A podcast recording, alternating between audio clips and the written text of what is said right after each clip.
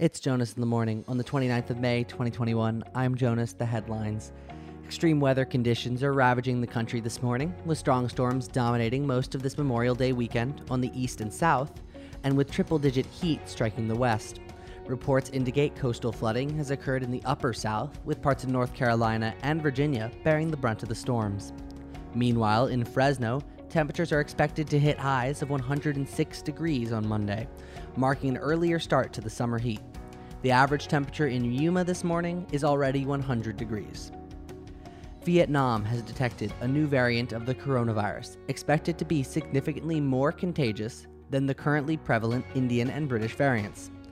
The country has seen a surge in cases in recent weeks, with the health minister attributing the rise to this previously undetected strain. It is predicted that this variant has already spread outside of Vietnam and is expected to continue mutating internationally. Up to this point, Vietnam has been one of the world's preeminent success stories in preventing the spread of COVID 19, with only 47 deaths nationally. Russia appears to be backing the hacking group that conducted the SolarWinds breach earlier last year. This coming from a new report published by Microsoft.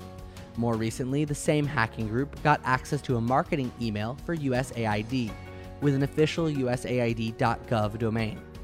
The Russian Federation denies all hacking claims and officially does not support any paramilitary or paragovernmental cyber military groups. This group is unaffiliated with the hacking group that took down the Colonial Oil pipeline earlier this month. On Friday, the Food and Drug Administration approved a medication designed to shrink lung cancer tumors by at least 30%, says an early study of the drug. Sotorasib, which attacks disease cells, will have a list price of $17,900 per month and will be sold under the brand name Lumakras.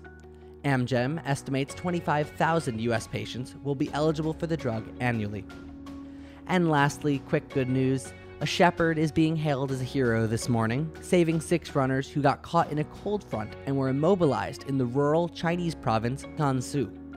The shepherd brought all six back to their base camp that's the news. I'm Jonas Blum, and I'll see you tomorrow.